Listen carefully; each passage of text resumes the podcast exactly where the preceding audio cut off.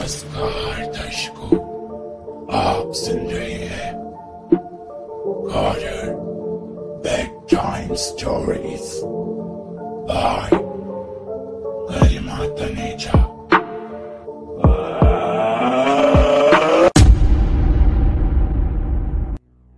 ये बात रात के कुछ ग्यारह बजे की होगी। मैं अपने कमरे में बैठा पढ़ाई कर रहा था। तभी अचानक से ऐसी कुछ आवाज़ आई कि किसी ने मेरे बेड के पास नॉक किया है। मेरे बेड के साथ दीवार थी और उस दीवार की और जो कमरा था, वो मेरे साथ वाले पीजी का था। पर वहाँ तो काफ़ी समय से मैंने किसी को देखा नहीं था। वहाँ कोई रहने आ गया क्या? मैंने मन ही मन सोचा और उस आवाज़ को इग्नोर किया। लेकिन वो आवाज़ फिर से आने लगी। मुझे समझ नहीं आ रहा था कि आवाज़ कौन कर रहा है और क्यों कर रहा है। सोचा कि सुबह होगी ना तो आंटी को एक बार बोल दूँगा। वो जाके ना उधर वाले किराएदार को बोल देंगे कि प्लीज़ ऐसे आवाज़ मत किया करो। हमारे किराएदार डिस्टर्ब होते हैं। बस यही सोचकर मैं अपना पढ़ाई पूरी करके सो गया। आवाज़ थोड़ी बहुत आती रही बट मैंने कानों में रोई डाल ली और उसे इग्नोर किया। खैर, जब सुबह हुई तो मैंने आंटी से बात की। आंटी, वो साथ वाले पीजी में आवाज़ आ रही थी। आवाज़? कैसे आवाज़ बेटा? ऐसा लग रहा था जैसे कोई दीवार पे खटखट कर रहा हो। अब मुझे तो पता नहीं कौन है वहाँ पे। प्लीज़ आप एक बार वहाँ के ओनर से बात कर लोगे क्या? अच्छा ठीक है। मैं कर देती हूँ बात हाँ? जी आंटी। कहाँ जा रहे हो? कॉलेज आ रहा था। अच्छा अच्छा। ठीक है मैं कर लूँगी बात हाँ? जी कर लीजिएगा शाम तक। हाँ हाँ। मैं इतना कहकर कॉलेज के लिए निकल गया। जैसे ही वापस आया तो देखा आंटी उस ऑनर के साथ ही बात कर रही थी। आंटी ने मुझे देखते ही कहा, लो, ये भी आ गया। बेटा, तुम कह रहे थे कि आवाज़ आ रही है? जी जी आंटी। बेटा, वहाँ पर तो कोई रहता ही नहीं है। क्या? हाँ हाँ वो तो कब से बंद पड़ा हुआ है। पूछ लो, ये खुद कह रही हैं मुझे। हाँ बेटा, वहाँ पर तो कोई नहीं रहता है अभी। आवाज़ वैसे ही आ रही होगी कोई। हो सकता है ना वो घर पुराना हो गया है, थोड़ा सा रेनोवेट वगैरह करवाने वाला है ना। मैं इनसे कब से बोल रही हूँ, नीचे का पोषण रेनोवेट करवा दो। कोई बात नहीं। अंकल आएँगे ना तो मैं बात करती हूँ उनसे। अभी आवाज़ आए ना तो बताना, है? ठीक है, आंटी। मुझे अजीब लग रहा था। वहाँ कोई रहता नहीं है तो ठक ठक की आवाज़ कहाँ से आई? पता नहीं। खैर मैंने सोचा कि शायद वैसे कोई आवाज़ होगी, जैसा आंटी कह रही हैं। बट वो आवाज़ अगली रात मुझे फिर सुनने आने देने लगी। मैं बहुत ज़्यादा घबरा गया था उस आवाज़ को सुनकर। वो आवाज़ कुछ आम नहीं थी, बहुत ही अजीब सी आवाज़ थी। खटखट की ऐसी आवाज़ मैंने पहले नहीं सुनी थी। पता नहीं, बहुत अजीब सा लग रहा था। कुछ समझ में नहीं आ रहा था कि क्या हो रहा है। मुझे काफ़ी टाइम हो गया था उस पीजी में आए। मैंने आंटी से दोबारा बात करना ठीक नहीं समझा। अब आंटी भी इसमें क्या कर सकती हैं? सोचा कान में रुई डालकर ही सो जाऊँगा। तो कुछ दिन तक तो मैं ऐसा ही करता रहा। बट अचानक एक दिन आवाज़ बहुत तेज से आई और ना पूरा बेड हिलने लगा। ऐसी वाइब्रेशन से हुई कि मैं भी चौंक उठा। वो बहुत ही अजीब सा एहसास था। मैं उठकर रात के तकरीबन एक बजे बेड से नीचे उतरकर बैठ गया। मुझे समझ ही नहीं आ रहा था क्या हो रहा है। पास में अलमीरा थी, साइड पर कुर्सी पड़ी थी। मैं उस कुर्सी पर लगकर बैठा हुआ बस अपने आप को संभालने की कोशिश कर रहा था। तभी अचानक उस रात मुझे ऐसा महसूस हुआ कि कोई मुझे आवाज़ दे रहा है। और वो आवाज़ कहीं और से नहीं, उसी दीवार वाली साइड से आ रही थी।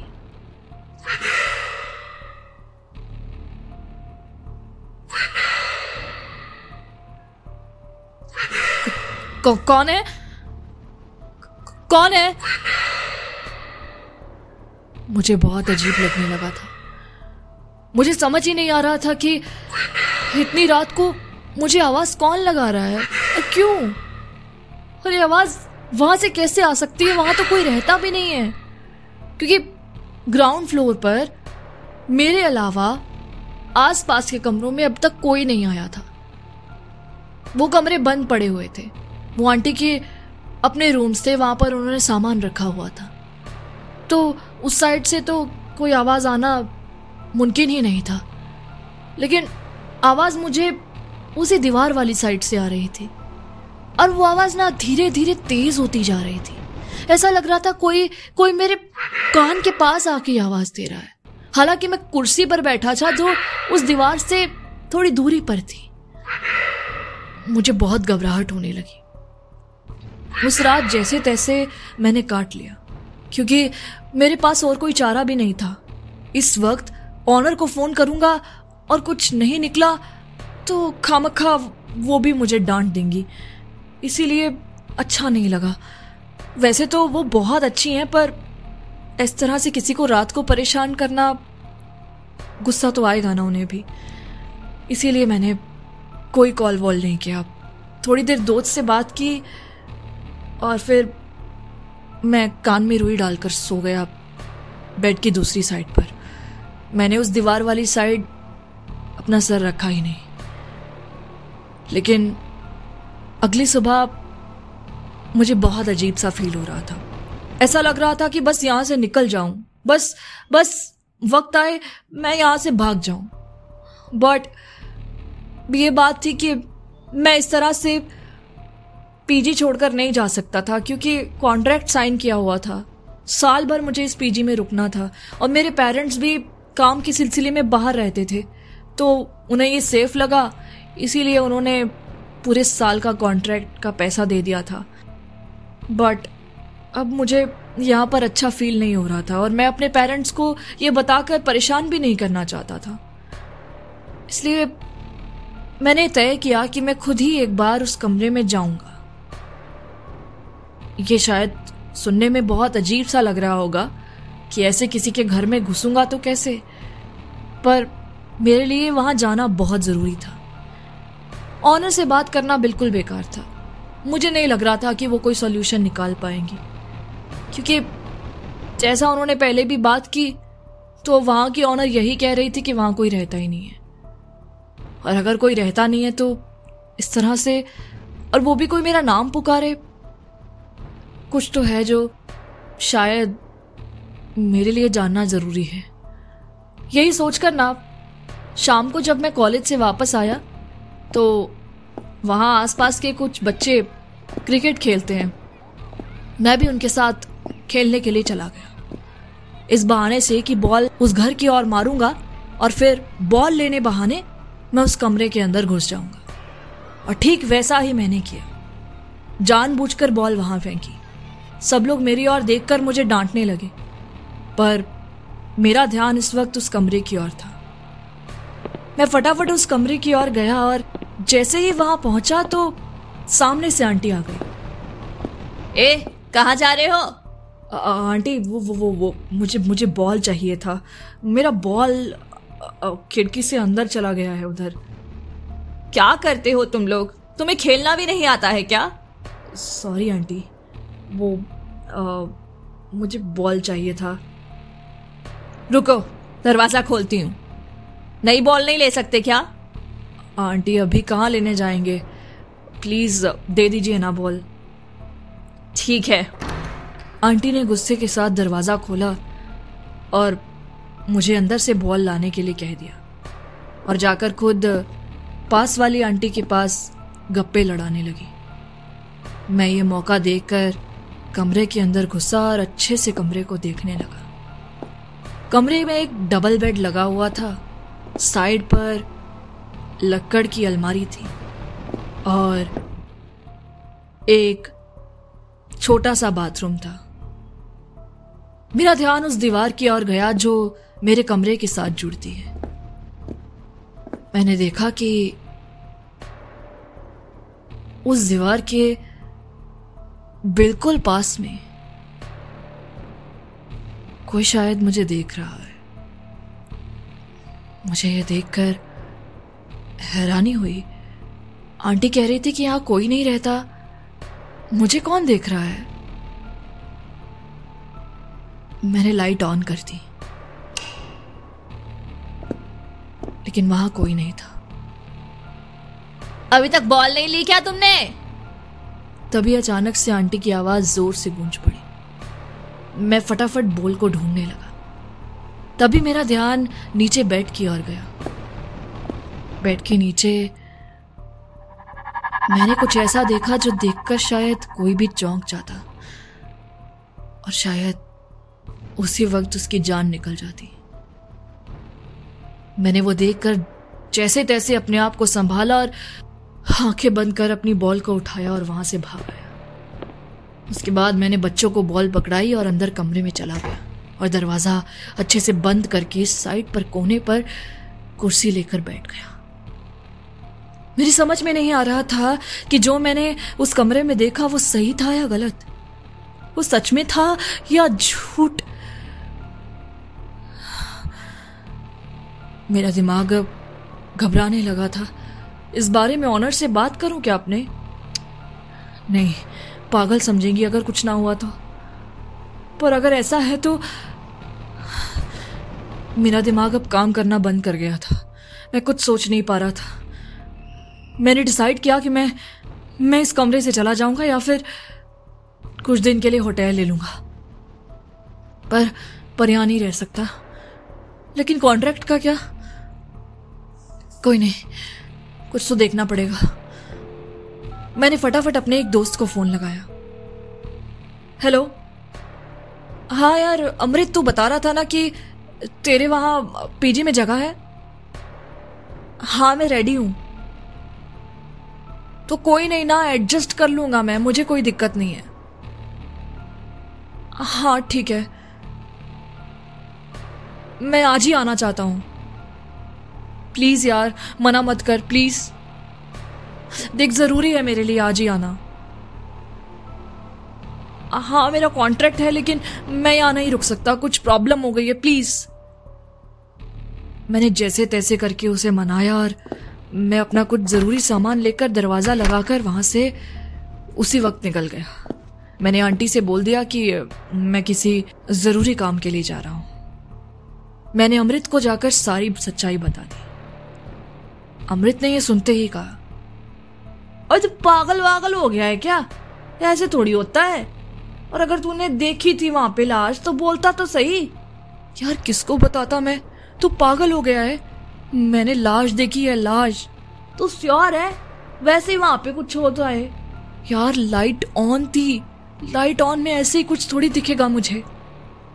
तो ऐसा कैसे हो सकता है भाई साहब? वही तो समझ में नहीं आ रहा है। और वहाँ से आवाज़ भी आ रही थी। आवाज़ आ रही थी? हाँ। कुछ गड़बड़ तो है। तू बात करना अपनी ऑनर से। कोई फ़ायदा ही नहीं है यार। बात कर भी लूँगा तो क्या ऐसे वो घुसने देंगे और घुस गए तो पता भी चलेगा लाश है कि नहीं। और अगर फालतू में वहाँ पर कुछ नहीं हुआ ना तो ऐसे ही मुझ पर चढ़ेंगे। और अगर कुछ हुआ और उन्हें पता चल गया कि मुझे पता है तो कुछ कर दिया उन्होंने तो यार मैं इस मर्डर वर्डर या लाश वाश के चक्कर में नहीं फंसना चाहता हूँ। प्लीज़ समझना। हाँ वो तेरी बात तो सही है यार, लेकिन ऐसे तो छोड़ के आ गया उसको। तो मैं क्या कर सकता हूँ? अमृत ने मुझे बहुत फोर्स किया कि एक बार मैं अपनी ऑनर से इस बारे में बात कर लूँ, पर मैंने ओना कर दिया। और वही शायद मेरी सबसे बड़ी गलती थी। उस रात मैं अपने पीजी में था अमृत के साथ। अब मैंने वो वाला पीजी पुराना छोड़ दिया था। घर वालों को भी समझा दिया था। और उन्होंने भी यही कहा कि अच्छा है कि हम लोग इस मामले में ना पड़े। इसीलिए मैं अब अमृत के साथ था। अब उसी रात अचानक से अमृत को किसी काम के लिए बाहर जाना था। मैं कमरे में अकेला था। और उस दौरान मुझे ऐसा महसूस हुआ उस अकेले कमरे में जैसे कोई मेरे साथ है। मैं श्योर नहीं था, पर मेरा शक तब यकीनन बदला जब उसने फिर से मेरा वही नाम पुकारा। वही आवाज़, वही सब कुछ मैं समझ गया था। पर मैं कुछ कर नहीं सकता था। मैंने अगले ही दिन अपनी मम्मी को इस बारे में बताया। उसके बाद उन्होंने कुछ बाबा बाबा को बुलाया मुझे घर लेकर आई और कुछ करवाया, उसके बाद मुझे ये सब फील नहीं होता। बट मुझे अब भी अब भी दिमाग में ये चीज़ घूमती है कि कौन थी वो लाश और क्या था उसका राज? और वो पीजी में कैसे थी? क्यों रखा था उन्होंने उस लाश को वैसे? क्या इसीलिए वो उस पीजी को खाली रखते थे? क्या करते थे वो लोग वहाँ पे? क्या ऐसे ही और लाशें भी लाई जाएँगी? पता नहीं। कभी कभार तो ऐसा महसूस होता है कि शायद मैंने गलत किया। मैंने शायद उसके साथ इंसाफ नहीं किया। पर मैं क्या कर सकता था? मेरे पास कोई और चारा ही नहीं था। आज भी शायद वो इंसाफ मांगने के लिए कुछ और लोगों के पास जाए। पर मैं मजबूर था, जो कुछ नहीं कर पाया। आप होते तो क्या करते? क्या इस तरह से उसकी आवाज़ को सुनकर उससे पूछते कि वो क्या चाहती है? या फिर अनसुना करके मेरी तरह ताबीज़ों की मदद लेके उससे छुटकारा पा लेते?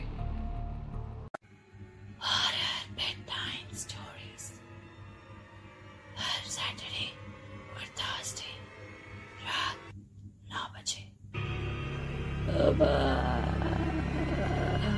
Bye-bye.